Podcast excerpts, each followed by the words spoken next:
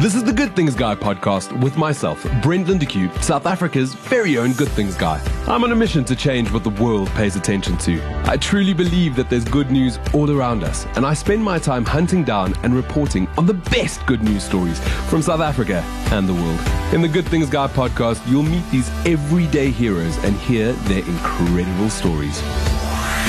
4 grade 6 schoolboys came together to collect unused sports kits for children at underprivileged schools in South Africa. Recently, they gave 13 full cricket kits to a club in Alexandra, and they've joined me in studio today. They're bunking school to be here, so don't tell their teachers. But they are good, and they're here to share a little bit of good. Who have we got in the studio here? Let's introduce ourselves. Azan Khan, Michael Adamson, Ross Garrett, Saman Khan. And this is your first time on radio, right? Yes, sir. Welcome to the Jackpod. This is where we feature good news stories happening in South Africa. And what you guys did is pretty incredible. I joked about the fact that you're bunking school. You're not. You're on school holidays. Is that correct? Yes. So you're on school holidays. And when you're not on school holidays, you guys are collecting unused sports equipment for disadvantaged schools. Where did that idea come from? Anyone can answer. So Zan's mum wanted to help underprivileged children by cooking. And then we decided that all 4 of us love sports, so we just came up with the idea of collecting sports equipment. And what's your favourite sport? Mine is cricket. Cricket as well. Cricket and soccer. Cricket. So we all love cricket.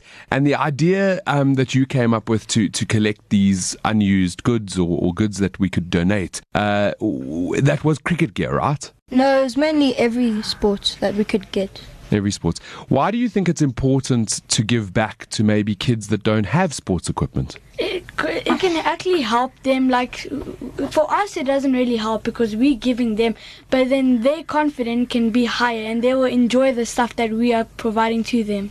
And how long did it take you to collect? I know.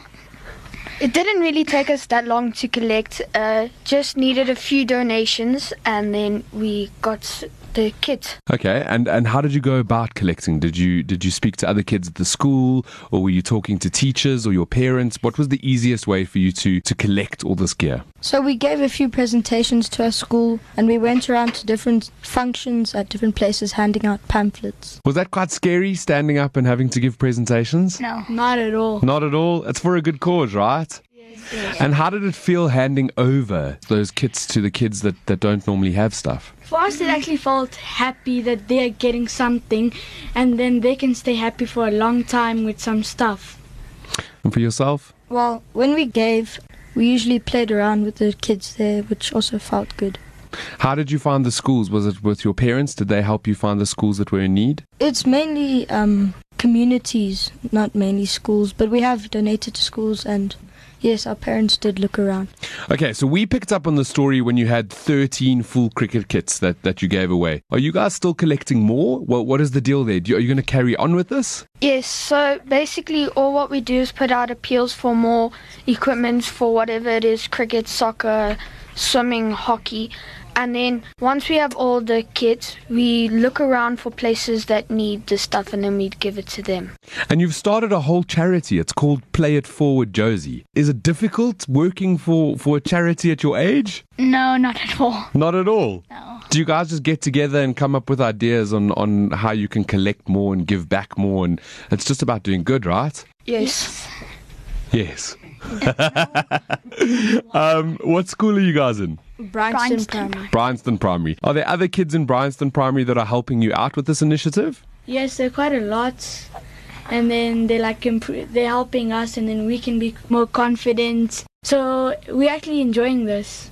I think it's a great initiative, and I think what's really important is that you're all really young, but you realize that in South Africa, not everybody is privileged, not everybody has the right to get cool sports equipment or even to take part in sport.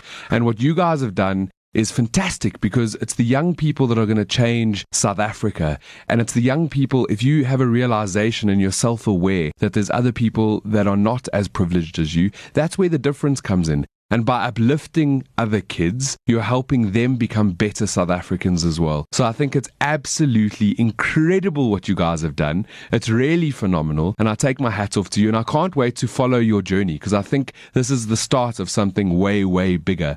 Maybe what we should do is get some of these underprivileged communities and the guys that you are helping, and maybe we do a cricket match with them. And then it's you guys against... Or have you done that already? No, but we have actually wondered if we could play a cricket match or a soccer match with the people that we give it to.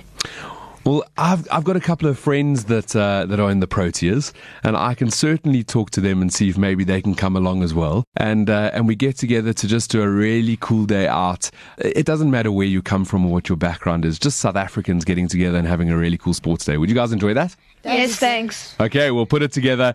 Thanks for joining me on the Jackpot. Short and sweet. It's a beautiful initiative that they're doing. And if you want more information, you can go to their Facebook page. I think it's Play It Forward Jozi. Yes. Or it's hashtag Play It Forward Jozi. Of course, you're a millennial. It's all about the hashtags. You need to know the hashtags. We're going to put that in the bio of the podcast, and you can collect all the information there. Guys, thanks for joining me. I look forward to seeing what you do in the future. Thank you.